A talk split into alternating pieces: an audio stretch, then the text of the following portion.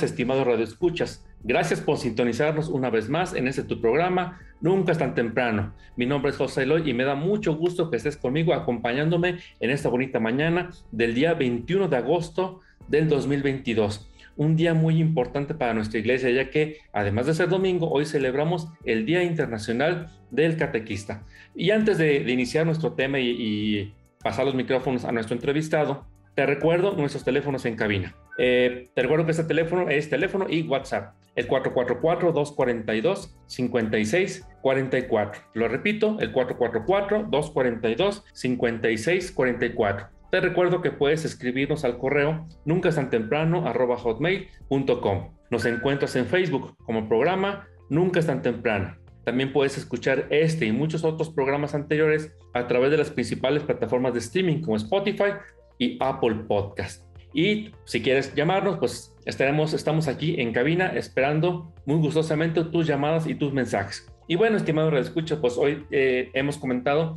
que pues es 21 de agosto, Día Internacional del Catequista, y para platicarnos sobre la importancia de la catequesis y del catequista en la iglesia, pues tenemos hoy con nosotros en cabina a la catequista Elvira López Olivo de Mendoza rápidamente quién es ella. Bueno, pues ella participa en el Templo de Sagrado Metropolitano, más conocido como la Compañía, que pertenece al decanato de Santa María de la Expectación. Tiene 20 años como catequista, es abuela, es casada y también empresaria.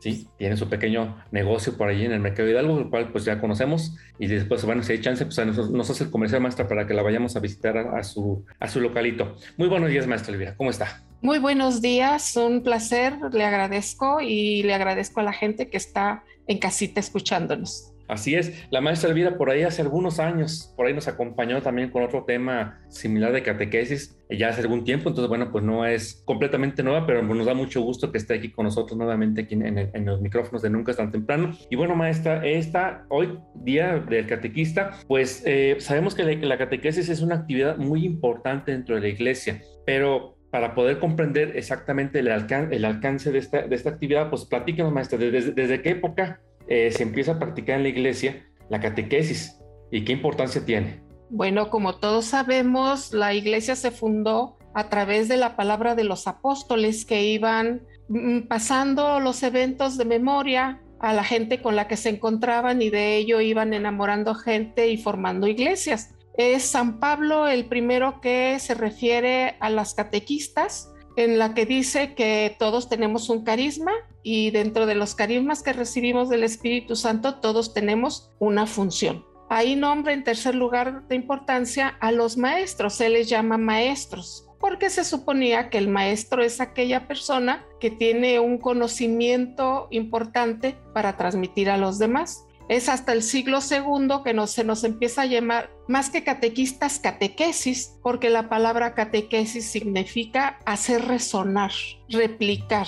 Y como ustedes recordarán, debido a las condiciones de la humanidad, no había libros, no había, no todo mundo sabía leer y escribir, todo era hecho de contacto humano directo. Yo te cuento, ¿me entiendes? Pues adelante. La función en un principio era informar, informar quién había sido Jesús y esas verdades las encontramos en el credo y era lo que los apóstoles hacían, contar la verdad de Jesús. Nosotros no somos maestros, somos replicadores de una gran historia, la historia de la salvación. Después pasamos a tiempos de que ya la iglesia es reconocida, que le es necesaria al aspecto político que todos fueran católicos para mantener un lenguaje común. No tanto como la gente intenta decir que para controlar, más bien para tener un lenguaje común. Y resulta que el rey Constantino descubre que hay un grupo que se llevan muy bien, que se, se ven como hermanos, y entonces hace, toma las medidas necesarias para que ese grupo sea la religión oficial. Eso hace que la catequesis abarque un nivel de vida más estrecho. Fíjense qué curioso. Se llevó a cabo una acción de replicar la buena nueva a todos y precisamente era los adultos a los que se les iba adiestrando. Pero conforme pasa el tiempo en la Edad Media, pues ya todo mundo se sabía la historia de la salvación. Los primeros mensajes de la catequesis recaen en las familias por tradición en la familia se llevaban momentos de oración, momentos de estar ante el Altísimo. Podemos encontrar en casas antiguas su oratorio y un lugar donde tenían una reserva muchas veces. Entonces la iglesia cambia de su manera de, hacer la catequesis y la contrae, porque nada más somos gente que va a recibir al niño de cierta edad, cinco o seis años, para que se presente a su primera comunión y se reduce eh, a un adoctrinamiento más bien, en el supuesto de que ya de la familia lean la historia de Conchita Cabrera de Armida, ella traía desde su familia toda esa formación. Hemos desembocado los tiempos actuales y desde Vaticano II quedó claro que la comunidad cambió mucho. Las madres ya no están en casa, no solo tienen una función, los padres a veces hasta con dos trabajos, entonces el niño ya no trae esa impronta, esa, ese primer anuncio. Y se está, está la propuesta de la nueva evangelización, que es volver a abarcar un tiempo significativo en la vida del, del cristiano. Está muy lento, yo lo sé, vamos muy despacito, pero ese es el firme propósito. Lo tenemos como proyecto de pastoral abarcar en mayor medida, de manera que podamos no solo llevar niños a primera comunión y confirmación, sino jóvenes al matrimonio, jóvenes al sacerdocio, ancianos capacitados para recibir a los nietos en casa y darles una, es otra vez esa orientación que los acerque a Jesucristo, porque es un camino muy largo y ustedes y yo todavía tenemos que arreglar cosas para encontrarnos con Cristo. Eh, ahorita que le, que escuchaba hablar, maestra, eh, me, me, imaginaba un poquito cómo sería, bueno, si vemos un poquito los hechos de los apóstoles, como usted dice, bueno, los primeros testigos de, de Jesús pues fueron sus apóstoles y la gente que, que, vivió en aquella época, ¿no? Que salen, leemos el libro los hechos de los apóstoles y que, bueno, salen a predicar y empieza a, difundirse eh, el evangelio, ¿no? De hecho, mm, me corrige si me equivoco, pero sí se narra, ¿no? Por ejemplo, cómo era la, transmisión de la, de la... De hecho, los primeros cristianos no se reunían en templos como los tenemos hoy, sino se reunían en casas, ¿sí? Y, supongo, y la, catequesis, bueno, se iba, era como dice usted, no había libros, poca gente tenía acceso a la lectura, entonces todo era del, del boca a boca, ¿no? Se, se, iba transmitiendo, se iba transmitiendo, pero yo creo que algo, algo obviamente, eh, aunque sea, aunque sea hablado, aunque sea así sin, sin leerlo, pues también es palabra de Dios de alguna manera, ¿verdad? También se transmite esa palabra de Dios. ¿Y qué tan, tanto impacto tenía Claro que se, tenían las cartas de San Pablo que ya empezaban a circular en los primeros siglos, ¿verdad? Y en esas se apoyaban, pero ¿qué impacto tenía esos que eran testigos de, Jesús? Porque a fin de cuentas, decía usted que la palabra catequesis significa ahondar, ¿o qué decía? Replicar. Replicar. Hacer resonar. Esto es, tú me lo cuentas, yo se lo cuento a otro. ¿De qué, de qué tanto impacto tendría eso en los primeros siglos? Que incluso ahorita me pongo a pensar, se me, viene a la cabeza, había un niño, creo que era de se llamaba Tarcisio, me parece, ¿no? Que por defender la, Eucaristía, y estamos hablando de los primeros siglos de la iglesia, muere mártir, ¿verdad? Por, por defender la Eucaristía. Entonces, eh, abarcaba no solamente a la gente adulta, pero también abarcaba a los niños, ¿no? Y cómo ese, ese ir razonando, porque a fin de cuentas, a mí me pueden decir un montón de cosas, eh, que es lo que entendemos como adoctrinamiento, ¿sí? Que la doctrina a la que, a la que vamos precisamente llevamos a los niños, pero si no resuena en el corazón, pues no, no, ¿verdad? No, no produce el encuentro con Jesús que es lo que queremos, ¿verdad? La clave está en la parte de, la, de Hechos de los Apóstoles, en donde nos dice que llamaban la atención por ver cómo vivían entre ellos. Se reunían, comían juntos y a nadie le faltaba nada. Sigue siendo igual, Eloy, en la actualidad un catequista su gran preocupación es el testimonio. Si yo voy a misa con gusto, atiendo a mis niños con cariño, el niño se va a enamorar. A veces las compañeras se, complican la vida porque es que los papás no lo hacen. A ver, camina con tu catequés y vas a encontrar un papá que te llega a misa, te habla con respeto porque va a reconocer que el niño, el niño viene con mucho gusto a su catequés. Entonces, a través de los siglos, no en balde la Iglesia Católica ocupa el lugar que, ocupa, porque es el testimonio que debemos dar. Pero también es cierto que otras corrientes es lo primero que nos achacan. A ver, a ver, a ver, la religión cristiana se oye muy bonita, pero luego son muy tristones, se pelean entre ellos bueno, somos un pueblo que camina, vamos buscando ese encuentro con Cristo hasta que nos volvamos un Cristo. Entonces es inacabado, pero no hay que ser conchudos.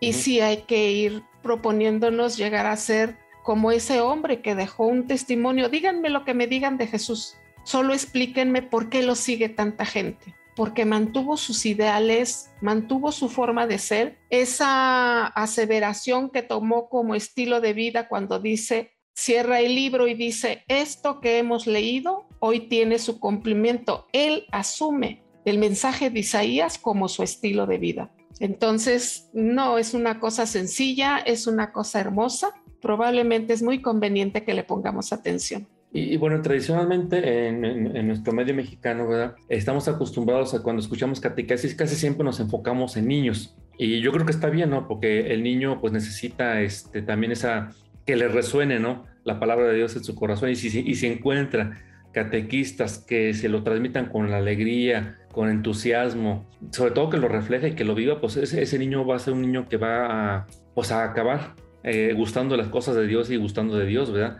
Eh, sin embargo, también yo creo que es necesario, mencionaba usted al principio, ¿no? También de esa catequesis para los, para, ejemplo, para los matrimonios, que también es muy necesario. Entonces, yo creo que a, todo a, a todos los niveles y cualquier edad eh, se necesitamos la, la catequesis, ¿sí? conocer, conocer bueno, quién es Jesús. Antes de eso, hace, hace algunos años recuerdo yo que se habla, ya se habla de, de, otra cosa, otro elemento previo a la catequesis, que es el querigma, ¿sí? Es tener un encuentro personal con Jesús, ¿sí?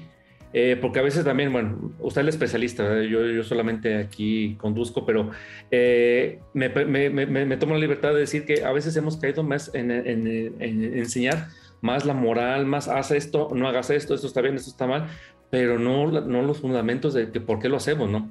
Porque creemos en un Dios que, que, que murió y que resucitó y que Dios dio su vida y que me ama, ¿verdad? Me ama a mí. Y después emprendemos el camino, ¿verdad? De, este, la catequesis es eso, conocer a ese maestro que me pide, que me enseña, pero yo ya, sé que existe, ¿no? Que me ama y que murió por mí y resucitó. Muy bien, ahí es donde se basa todo lo que surge de Vaticano II, en el que decimos, el hombre no es una área definida, el hombre es cuerpo, es mente, y entonces hay que integrarlo en todos esos aspectos. ¿Sí? No hay que tomar nada más una etapa como responsabilidad de, la iglesia. Hay que acompañar al hombre a lo largo de todas sus etapas. Es un error pensar que porque de niño aprendiste el credo, de adulto lo vas a utilizar. Mejor, en esta etapa que estás viviendo, ¿recuerdas que hay un credo? ¿Recuerdas que te habla de esto? Precisamente. A ver, ¿usted cómo le explica a un niño el sexto mandamiento? No fornicarás. El niño no entiende qué es no fornicar y si el papá se da cuenta que le estoy hablando de eso, me va a demandar. Sí, yo simplemente le digo, no harás mal uso de tu cuerpo.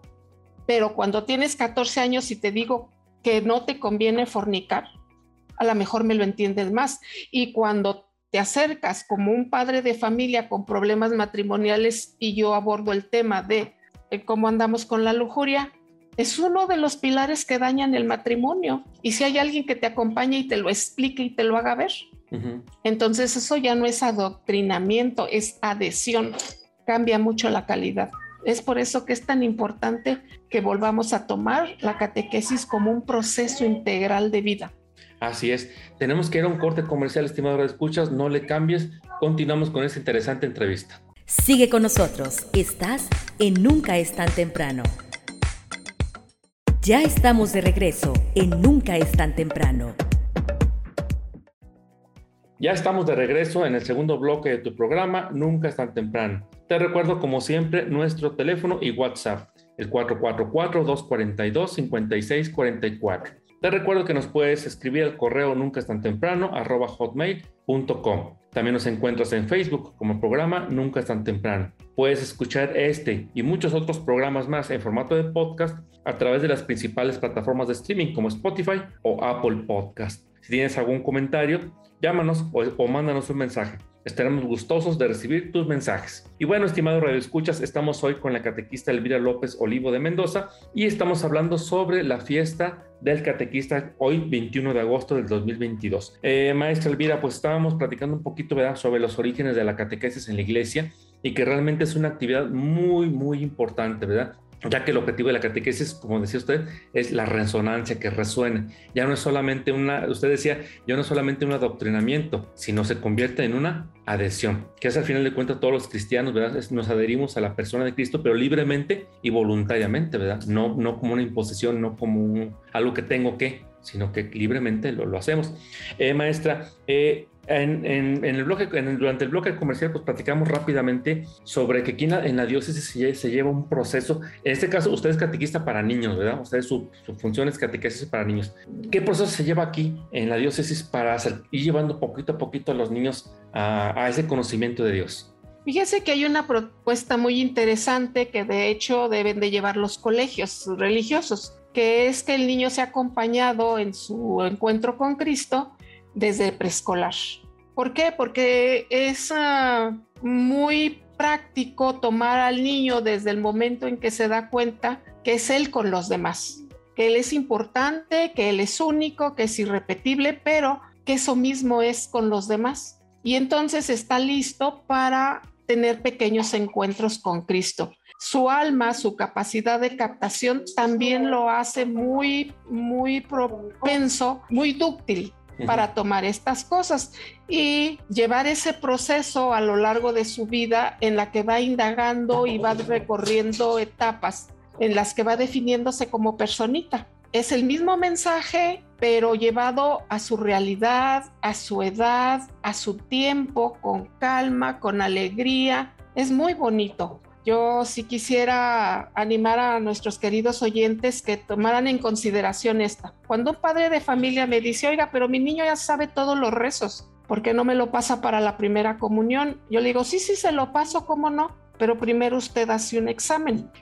Si usted responde ese examen, quiere decir que ahí en su casa ya hubo quien lo enseñara a bendecir sus alimentos, a dar las buenas noches y a sentirse acompañado cada día de su vida por su ángel de la guarda. Es, es tan vital enseñar al niño a estar consigo mismo y la única forma de llevar ese proceso de una manera alegre es con Cristo. Así es. Aquí en la, bueno, eh, eh, el proceso entonces aquí en la diócesis empieza, digamos que lo ideal sería que empezara en la edad preescolar.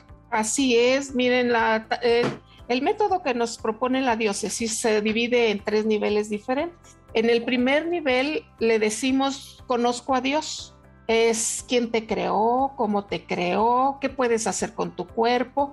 El primer libro, el segundo libro es tu comunidad, tu familia, la gente de la ciudad y eso nos ayuda a desarrollarle esa visión de ser una comunidad, de vivir en comunidad. En el tercer libro nos pasamos ya a tu comunidad específica de iglesia. ¿Cómo es tu parroquia? ¿A quién ves? ¿A quién conoces? Los invitamos a que hagan tareas como la de ir a preguntar a su sacerdote cómo se llama, de dónde viene, etcétera, etcétera. Es bien importante este punto porque tenemos una problemática con nuestra juventud. Se está haciendo impermeable a lo que sucede fuera de sí mismo. sí. Eh, en un grupo que estoy hay una persona que manda todos los días las noticias y dice una, ¿por qué nos entretenemos en eso? Y yo les digo, ¿no estás interesada en lo que sucede alrededor de tu vida? Es muy esencial que sepamos, le hemos perdido, no quiero discutir esto, pero le hemos perdido mucho el respeto al presidente, a los diputados, al médico, al ingeniero, y eso daña a nuestros niños mucho, porque ellos un día tienen que decidirse ser médicos, si quieren ser ingenieros o si quieren ser sacerdotes. Ahí nos deberíamos de detener un poco a pensar en eso. Luego, en la siguiente etapa, ya es un encuentro con Cristo, pero desde el punto de vista Cristo vivo, la tradición de la iglesia, se nos cruza la Semana Mayor, todos esos ritos que nos acercan a la entrega de Jesús. Sí existió, sí es válido su mensaje, porque Él es muy válido. Y eso llena de confianza a nuestros jovencitos. Al final de la primaria empiezan con sus dudas. A mí es clásico, siempre lo uso, que llegan las mamás y me dicen, oiga maestra, ¿podría hablar con mi hijo? Porque mire, ya no me hace caso, se encierra en su cuarto, no me ayuda. Y yo les digo, siéntese señora, porque con la que voy a hablar es con usted no se preparó para la nueva etapa de su hijo. Entonces, entenderlos desde su realidad. Afortunadamente todavía estoy sujeta a exámenes orales y, a mí me hace mucho pensar en los jóvenes cuando tienen que hacer su examen para la prepa, su examen para profesional. Les digo, les va la vida ahí. Estar consciente de lo que nuestros niños y jóvenes necesitan. Y qué más, para mí sigue siendo un lema, qué más que tomados de la mano de Jesús. Luego la tercera etapa es me encuentro con el Espíritu Santo. Señores, es tener la cercanía de Dios en tu corazón, tener la fuente de luz, el agua que necesitas para caminar ahí, en ti. Entonces, si nos piden los padres de familia que tengamos una catequesis de un año, ¿qué le explico al niño? Dios te ama, Jesús existió, que el Espíritu Santo te bendiga, tan tan. Como que nos falta, nos falta mucho ahí. Ojalá pudiéramos hacer el esfuerzo de llevar a cabo este plan. Yo sí considero que cambiaríamos como sociedad. Y les digo cambiaríamos como sociedad por mi propia experiencia. Yo trabajo, yo participo como catequista en un mercado. Cuando llegué ahí me decían, ni le eche tantas ganas. Las gentes de los mercados ya no. El niño más flojo, y si me oye se va a enojar porque vas a ver a quién me refiero, pero el niño más flojo que todo mundo me decía, no le haga tanto caso, terminó de psicólogo. Y, hizo a cambiar a su familia y no solo eso, le da trabajo a mucha gente. Y así tengo varios testimonios que cuando tengo una plática ahí con padres de familia les digo, y no me digan que no se puede, porque sí se ha podido. Entonces yo los animo a que opten por un programa integral de desarrollo en la, en la religiosidad del niño ahorita me quedo pensando porque muchas veces eh, lo que se quiere es, pues es que ya el niño ya tiene cierta edad y pues viene la comadre, el compadre de Estados Unidos, pues hay que hacer la primera comunión y pues hay que hacer la fiesta, ¿no? Pues, pues ahorita cuando el compadre puede, la comadre puede, y me imagino que llegan los papás, oiga, en que empieza hoy, digo porque me ha pasado a mí, yo no soy catequista, pero sí he escuchado que gente, gente cercana a mí me dice, oye, consígueme un lugar donde le den catequesis al niño, pero, pero pues que nomás en dos, tres meses para que llegue la primera comunión y ya porque lo que, le lo que les interesa es que ya, o se haga el trámite y la fiesta, lo que sea. Pero bien importante lo que usted dice, o sea, no es solamente dar una información como te doy un folleto y ya, sino es llevar poco a poquito al niño, a ese poco a poquito, pasito a pasito, a ese encuentro con Jesús. La primera comunión es solamente una parte, pero ahí no, no termina todo, ¿verdad? Y miren, si no sucede en la que el sacerdote no puede negar los sacramentos definitivamente y nos llegan jovencitos que nada más están cuatro o tres meses en el catecismo. Yo quisiera transmitirles esta experiencia. Cuando van a hacer su primera confesión, yo les hago mucho fiesta ese día. Yo los llevo de la mano ante el confesor y quisiera que sintieran su manita sudada, tiesos, que no pueden ni hablar del miedo que llevan contra un niño que ya hicimos ensayo, ¿qué? 30 veces de una confesión. Va tranquilo, le sonríe al sacerdote, no tiene miedo. ¿Por qué no piensan primero en lo que el niño va a recibir y en el niño? Me ha sucedido de que el obispo se quiere tomar una foto para la confirmación, que él es quien impone la confirmación. Quiere que se, tomen los niños una foto con él y la gente lo empuja. La gente empuja a los niños de atrás, porque quieren una foto de su chiquito. Y yo les digo, en serio, si supieran lo que su niño está recibiendo, tendríamos una manera diferente de movernos. Es, es muy grande Nosotros los enseñamos incluso que cuando el sacerdote levante sus manos sobre ellos, es una bendición de Dios. Agache su cabecita y saboreela porque es para usted. Los padres de familia también, desde nuestro papel de padres de familia, debemos asumir eso. Así es, entonces, bueno, olvidémonos, ojalá para papás, ¿verdad? quienes tienen papás en edad de, primera comunión, pues quitarse esa idea de la cabeza de que pues es que nomás de dos, tres meses y ya con eso es suficiente, pues no, eh, es que precisamente yo creo que por eso también tienen muchos problemas en la vida, ¿no? Porque las cosas las queremos así rápido y no, no damos, y las cosas que valen la pena, pues hay que saborearlas, hay que disfrutarlas, hay que eh, que poquito a poquito vayan penetrando el corazón, ¿verdad? Entonces, este, pues ojalá los papás vean que nos escuchen, pues no, dejen que el niño tenga un poco más de tiempo, ¿verdad? Para, si lo que quieren es que la primera comunión, bueno, ok, pero por lo menos que dé un poquito más para que el niño encuentre, tenga un encuentro más, más, más, y sepa más a lo que va. Ayer platicaba con un, un joven y estábamos platicando de las cuando tenemos nuestra experiencia de primera comunión, y yo la hice más o menos a los nueve años, y yo le decía a él que yo estaba muy consciente de lo que estaba haciendo, porque tuve una preparación. Bendito Dios, tuve, tuve la oportunidad de estar en un colegio católico, y me prepararon, y yo iba, yo iba muy feliz, yo iba muy contento a la, a la primera comunión. Y él me decía, pues yo, a mí la primera comunión me pasó, me pasó de noche, y sí me ha tocado ver algunos casos, y nomás con verle la cara a los niños. O sea, los niños no saben ni, qué está pasando, no saben ni qué contestar en la, en la primera comunión y pues se, se, pierden de muchas cosas. No digo, Dios actúa y Dios hace muchas cosas, ¿no? Pero se lo, se lo pierden. Eh, me supongo que durante este proceso que se va a hacer en la catequesis, en, en, el proceso que se lleva aquí en la diócesis, obviamente va incluida la primera comunión y va incluida la confirmación también, ¿verdad? Por supuesto, miren, la vida del hombre se divide en su actividad religiosa esto es acercarse a la iglesia, su misa los domingos. Estamos proponiendo que en las casas haya otra vez un rincón de oración, como aquellos oratorios que había en las casas antiguas, que tuviéramos un pequeño rincón de oración donde el papá llegue y ahí deje sus penas, la mamá llegue y ahí ponga sus, sus afanes, no nada más el niño. Yo propongo que si los padres de familia le permiten abrir el abanico de oportunidad en el niño, ellos también se van a, enamorar. Déjenme les doy testimonio, así llegué yo al catecismo. Mis hijos fueron a la, a la preparación y de ver las ganas que le echaban las señoras y eran 200 niños, eran muchos niños y sin saber nada de catequesis. Nada más les dije, pues me guían, me ayudan y me pescaron. me pescaron, gracias a Dios. Ah, me pescaron, pero los papás también viven con ellos esa transformación. Y ya no digo los padrinos. Los padrinos cuando uno los ayuda a llevar un proceso de acompañamiento y de asumir su verdadero papel como padrinos, también les cambia mucho la visión y entonces vamos a ser un pueblo más unido, más congruente. A mí cuando me hablan de, es que hay una fiesta, yo les digo, pues hagan la fiesta. El día de la comunión, si quieren, nada más haga pan con chocolate, pero no es necesario que, que se comprometa con una fiesta o con determinada persona. Esa es la propuesta. Así es. Así es, estimado escucha. Tenemos que ir a un corte comercial. No le cambies. Estás escuchando Nunca es tan temprano. Ya estamos de regreso en Nunca es tan temprano.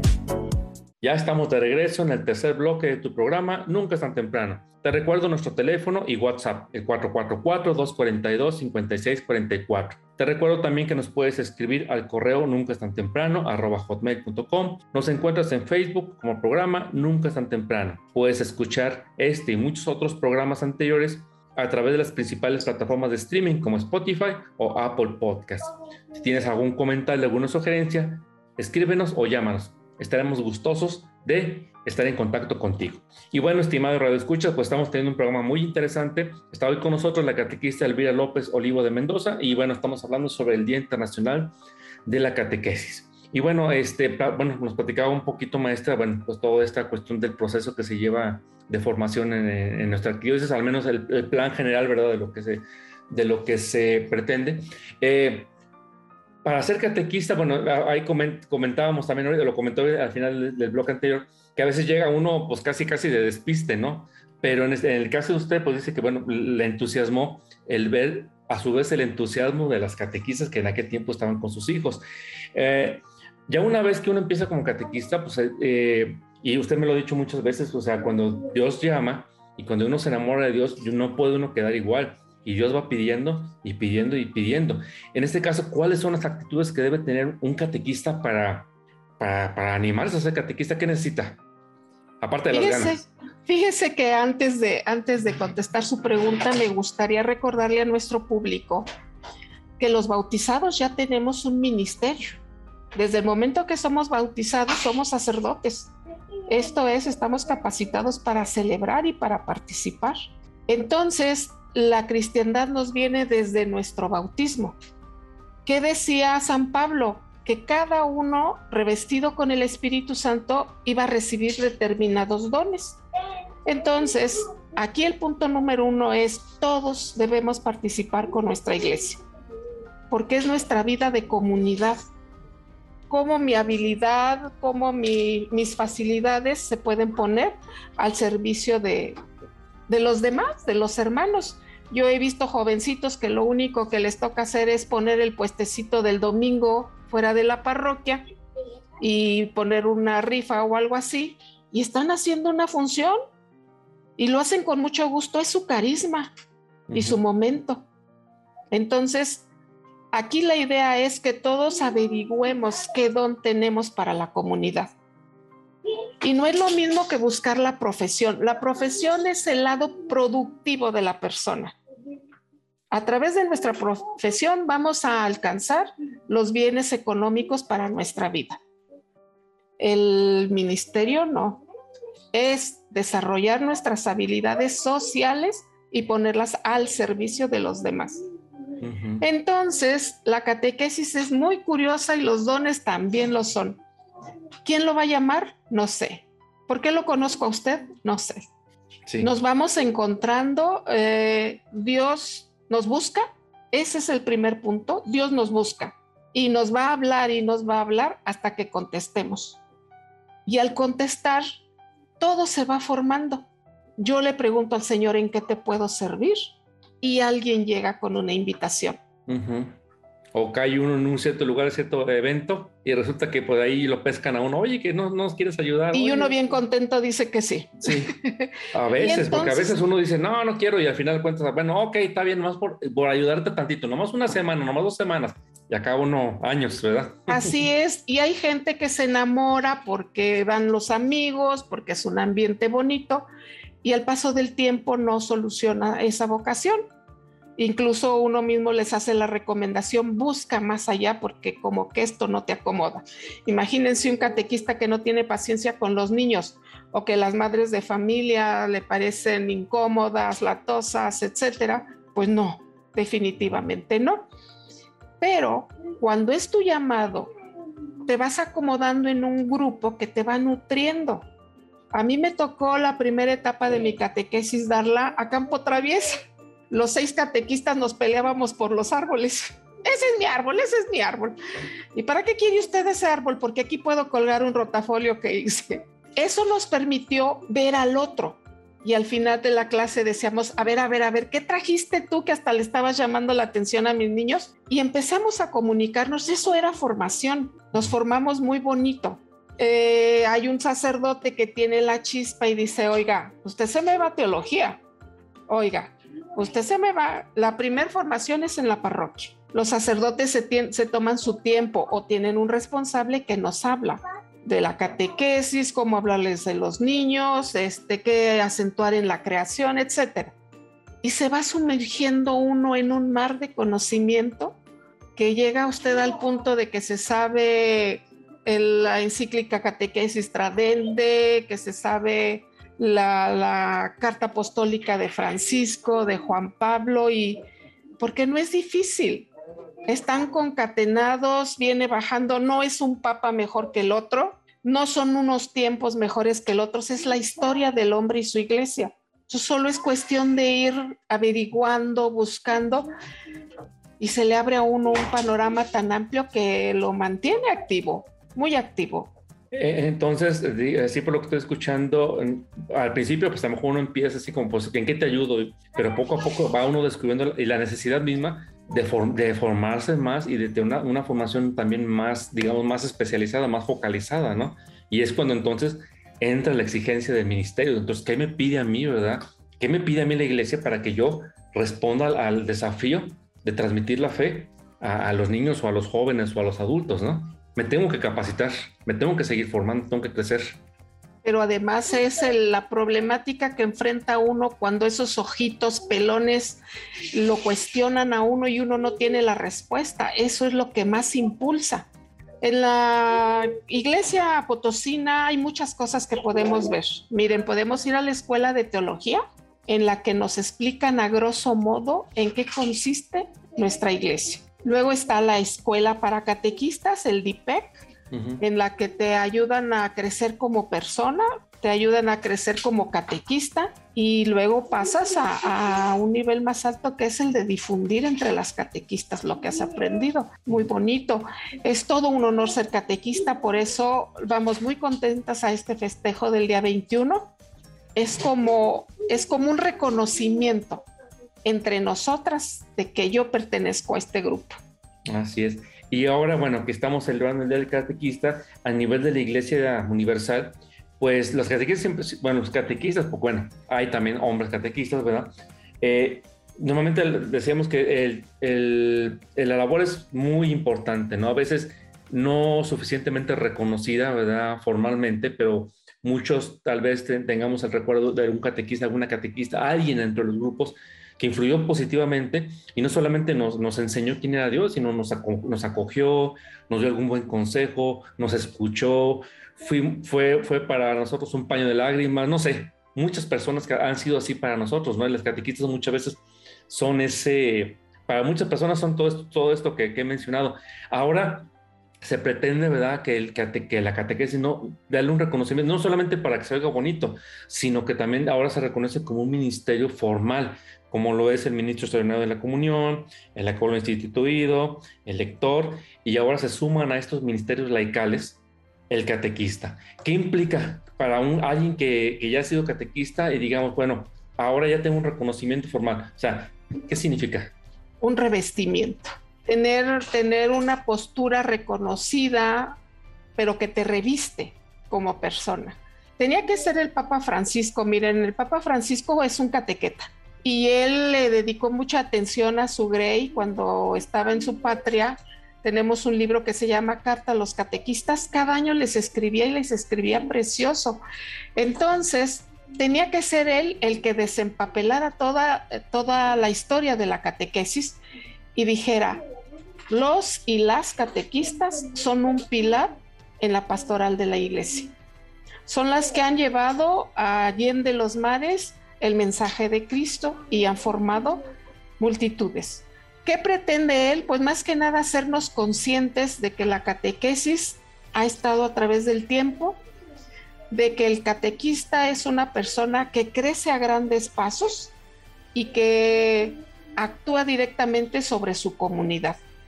Esta carta la, la expidió a manera de motu propio, esto es, no hizo un sínodo con sus obispos.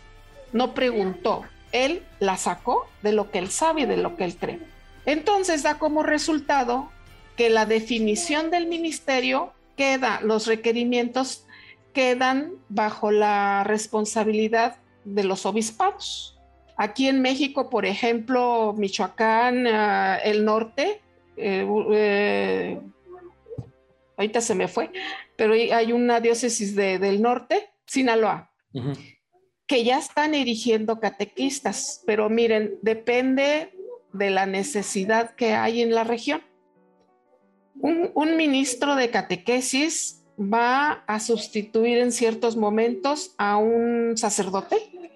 En esas comunidades donde está la capillita sola, donde el sacerdote tiene que recorrer distancias muy, muy inusuales para poder llegar. Entonces, el catequista que ahorita en la actualidad está suscrito a un templo, a una parroquia, a un decanato, va a pasar a la jurisdicción de del arzobispado directamente. El compromiso es ser una persona formada en toda la extensión de la palabra, tanto doctrinalmente como humanamente, comunitariamente, hasta la libertad de que mañana le digan a usted, te vas a Villa de Ramos Allá necesitamos que formes un grupo, que los dirijas, que los formes y a veces hasta llevar la comunión, lugares donde hay que llevar la comunión. Ese es un ministro. Y el de catequesis va a ser esto. vamos a ser misioneros, vamos a, a tomar muy en forma el papel de misioneros que de alguna manera, por lo que yo he escuchado, siento que en, algunos, en algunas comunidades el catequista ya hace todas estas cosas, ¿no? O sea, es un auxilio invaluable para el sacerdote, que a veces, como usted, no puede abarcar todas las comunidades. Entonces, los catequistas, pues, pues, principalmente su labor, andan llevando el mensaje de la palabra de Dios, acompañando a la gente, predicando, o sea, eh, haciendo esta esta resonancia en las personas, ¿verdad? Entonces hace un papel muy importante y bueno, qué bueno que, la iglesia actualmente, bueno, pues ya lo reconoce como un ministerio, pero también eh, un gran, un gran, este, ¿cómo se llama? Responsabilidad. un gran don conlleva una gran responsabilidad, entonces pues eso implica que el catequista, quien, quien quiera, en, aquí en nuestra diócesis, cuando se dé el proceso, no sé, ¿verdad? Ya no tenemos tiempo de platicar mucho de eso, pero quienes ya están en catequesis, bueno, pues acérquense a sus parroquias a preguntar, bueno, ¿cuándo se inicia esto? Ya está, ya está en proceso. Si yo quiero ser ministro, ¿qué necesito, verdad? Este, que muchas cosas, pues ya las, ya las, ya las hacen y son súper profesionales muchos de ustedes, ¿no? Yo a veces me las he encontrado algunas catequistas como usted, algunas otras, andan en cursos, en talleres, que, les, que cada verano se van a formación a la Ciudad de México, se van a Morelia, se van a X lado, y están en una continua preparación, una continua formación. Entonces, eh, como usted no es una profesión, es, es, es, algo que yo hago de servicio a la comunidad y en este caso me permite a mí ser parte de la iglesia. Entonces, como yo colaboro eh, con, con, mi iglesia, ¿no? ¿Cómo? Haciendo resonancia en los que me rodean, en niños, jóvenes, adultos, para que conozcan más a Dios. Unas palabras finales, maestra, porque estamos ya por terminar. Pues nada más, no, yo las animo, los animo, sobre todo necesitamos caballeros para tener una imagen completa de iglesia, se necesitan los catequistas. Y quiero que tomen esto del ministerio como el acompañar a Cristo desde el momento en que toma la cruz. No va a ser un camino fácil, no va a ser un lecho de rosas, es exactamente iniciar el camino a la crucifixión, porque tenemos que afrontar cosas que no son cómodas, cosas que no son fáciles, pero quien tome su cruz y lo siga, una vida muy completa. Ahorita, más que preguntar, indagar, formémonos, formarnos a ser un catequista hasta donde nos sea posible, efectivo, congruente y capaz. No nos queda de otra. Así es. Pues le agradecemos, maestra Elvira, el tiempo que nos ha dedicado en este su programa y bueno, le, reiteramos la, la, invitación para que no sea el último programa que nos acompañe por aquí. Esperamos verla muy, muy pronto y por lo pronto, bueno, pues felicidades a usted y feliz día del catequista a todos los que nos están escuchando. Eh, vamos a ir a un corte comercial, no le cambie. Estás escuchando Nunca es tan temprano. Ya estamos de regreso en Nunca es tan temprano. Ya estamos de regreso en el cuarto y último bloque de tu programa Nunca es tan temprano. Te recuerdo nuestro número de teléfono y WhatsApp 444-242-5644. Te recuerdo también que puedes escribirnos al correo nunca es tan temprano hotmail.com. También te recuerdo que nos puedes encontrar en Facebook como programa Nunca es tan temprano. Puedes escuchar este y muchos otros programas anteriores en formato de streaming a través de las principales plataformas como Spotify o Apple Podcast. Si tienes algún comentario, alguna sugerencia, llámanos o escríbenos. Estaremos gustosos de recibir tus mensajes. Y bueno, estimados redescuchas, el día de hoy tuvimos un programa muy interesante. Estuvo con nosotros la catequista Elvira López Olivo de Mendoza y pues estuvimos platicando de este día en el que conmemoramos el Día Internacional del Catequista. Si tú eres catequista en tu parroquia, en tu grupo, en tu movimiento, pues mis más calurosas felicitaciones para ti porque la labor que haces es extraordinaria. Eh, el ser catequista es para muchas personas donde quizás en algunas comunidades donde no hay sacerdotes o no hay algún diácono o algo, pues son una valiosa, valiosísima ayuda para llevar el Evangelio a sus comunidades, a sus pueblos. Y bueno, pues un, gran abrazo para ti si eres catequista. Y bueno, estimado Radio Escuchas, pues hoy es Día del Señor. Vamos a disponernos para ir a misa, quienes podamos asistir de manera presencial, presencial a nuestros templos, parroquias, y quienes no podamos hacerlo, bueno, pues desde la desde nuestra casa, de nuestro centro de trabajo, a través de redes sociales, a través de canales de cable, etcétera. Hay muchas, hay varias opciones que tú puedes elegir. Y para disponernos, bueno, pues vamos a escuchar nuestro melodrama evangélico. Así que dice luces, micrófonos y acción.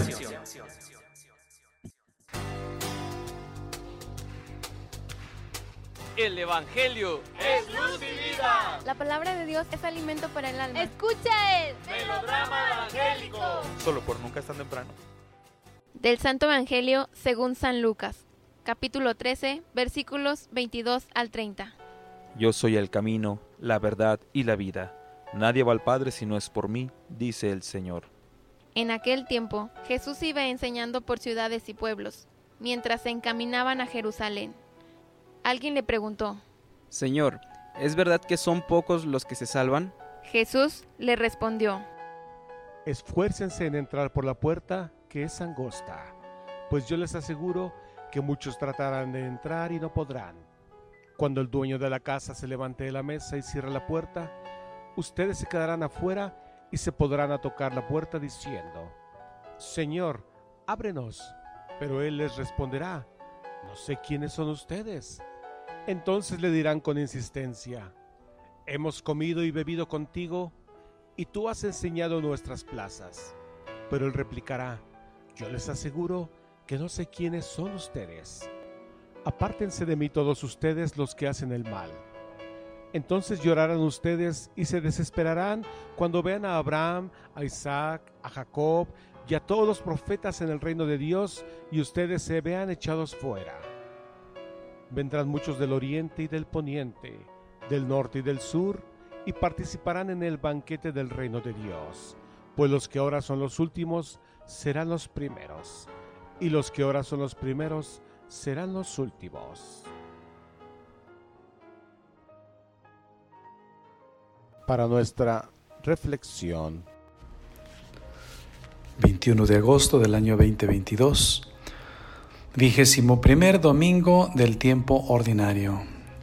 Hoy el Evangelio está tomado de San Lucas capítulo 13 versos del 22 al 30. Jesús va enseñando mientras se encamina con determinación a Jerusalén para pasar de este mundo al Padre por medio de la pasión, muerte, resurrección y su ascenso a los cielos. Cuando alguien le pregunta si es verdad que son pocos los que se salvan. Con frecuencia el ser humano, digamos que juega con los números, las estadísticas, las probabilidades, o es atraído por la curiosidad. Jesús no responde a esta pregunta, pero aprovecha la ocasión para hablar de lo que sí debe ser importante conocer para quien le pregunta y para todos nosotros. Las actitudes necesarias para ganar la vida eterna, en este caso, el esfuerzo. Hace pocos días escuché noticias de un beisbolista mexicano que estuvo 10 años en ligas menores en Estados Unidos esperando la oportunidad para jugar en el mejor béisbol del mundo. Seguramente fue criticado por muchos porque pasaba el tiempo y no le daban la oportunidad, mientras que en otros equipos le ofrecían pues mucho dinero para que jugara con ellos. Después de 10 años de esperar, está haciendo sensación en grandes ligas bateando bien, pegando jonrones, la espera, trabajo y perseverancia están recibiendo su recompensa. Se dice que en las ciudades antiguas había por lo menos dos puertas de acceso a través de sus murallas, una para el ingreso de carruajes y de a caballo y la otra para personas de a pie, quienes con frecuencia a la hora en que se iba a cerrar las puertas se amontonaban para ingresar o tratar de ingresar. En la Basílica de la Natividad de Belén no solo se debe de entrar a pie, allí no hay lugar para entrar a caballo, hay que inclinarse para ingresar. Ni siquiera se puede entrar con una maleta grande, esta haría estorbo o impediría poder entrar. Además, ni el caballo ni la maleta se necesitan para entrar a esta basílica a adorar al niño Jesús por de la estrella o una imagen suya. De manera semejante, es necesario despojarse de cosas para entrar al cielo, además del esfuerzo humano. El reino de Dios no es para cobardes ni cómodos, sino para valientes y esforzados que luchen cada día contra las malas pasiones, los vicios y todo tipo de distracciones que nos hagan perder de vista a Jesús nuestro guía y su reino. Para entrar al cielo no valen los títulos, ni las influencias, ni el poder, sino la misericordia que Dios ofrece a todo cristiano Tomando en consideración que Dios ha puesto en nuestras manos todo lo necesario para salvarnos, podemos decir que la salvación depende de nosotros, de nuestro empeño. Entrar al cielo no es cuestión de probabilidades. Y no basta conocer a Dios o pertenecer a un grupo o apostolado, si bien esto nos puede ayudar. Es necesaria una fe activa. Es la respuesta del hombre al amor de Dios, a la misericordia divina, lo que hará posible apartarnos del pecado, para no recibir aquella sentencia, apártense de mí todos los que hacen el mal. Termina este pasaje con la frase de nuestro Señor Jesucristo, los que ahora son los primeros serán los últimos.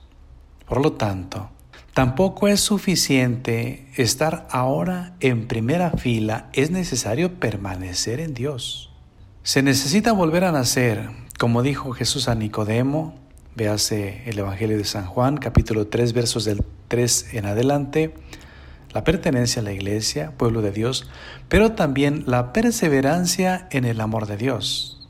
Es necesaria la lucha diaria en las adversidades de la vida, siguiendo el ejemplo de Jesús. Entrar por la puerta angosta es también sufrir por amor a Dios y a nuestros hermanos los rechazos como consecuencia de nuestro testimonio cristiano en el mundo, a veces de las personas más cercanas o más queridas, las difamaciones y todo tipo de malestares que no podamos evitar. Es permanecer en el camino de la cruz. Esta es la puerta angosta. No hay otro medio para entrar al cielo que la cruz unidos siempre a nuestro Señor Jesucristo.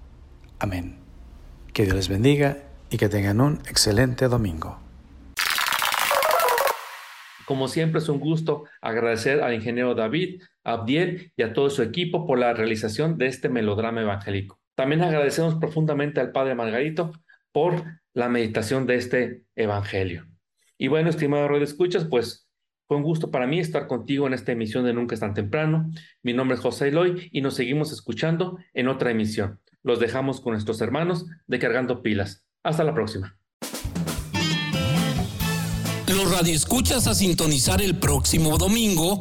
Este es tu programa Nunca es tan temprano.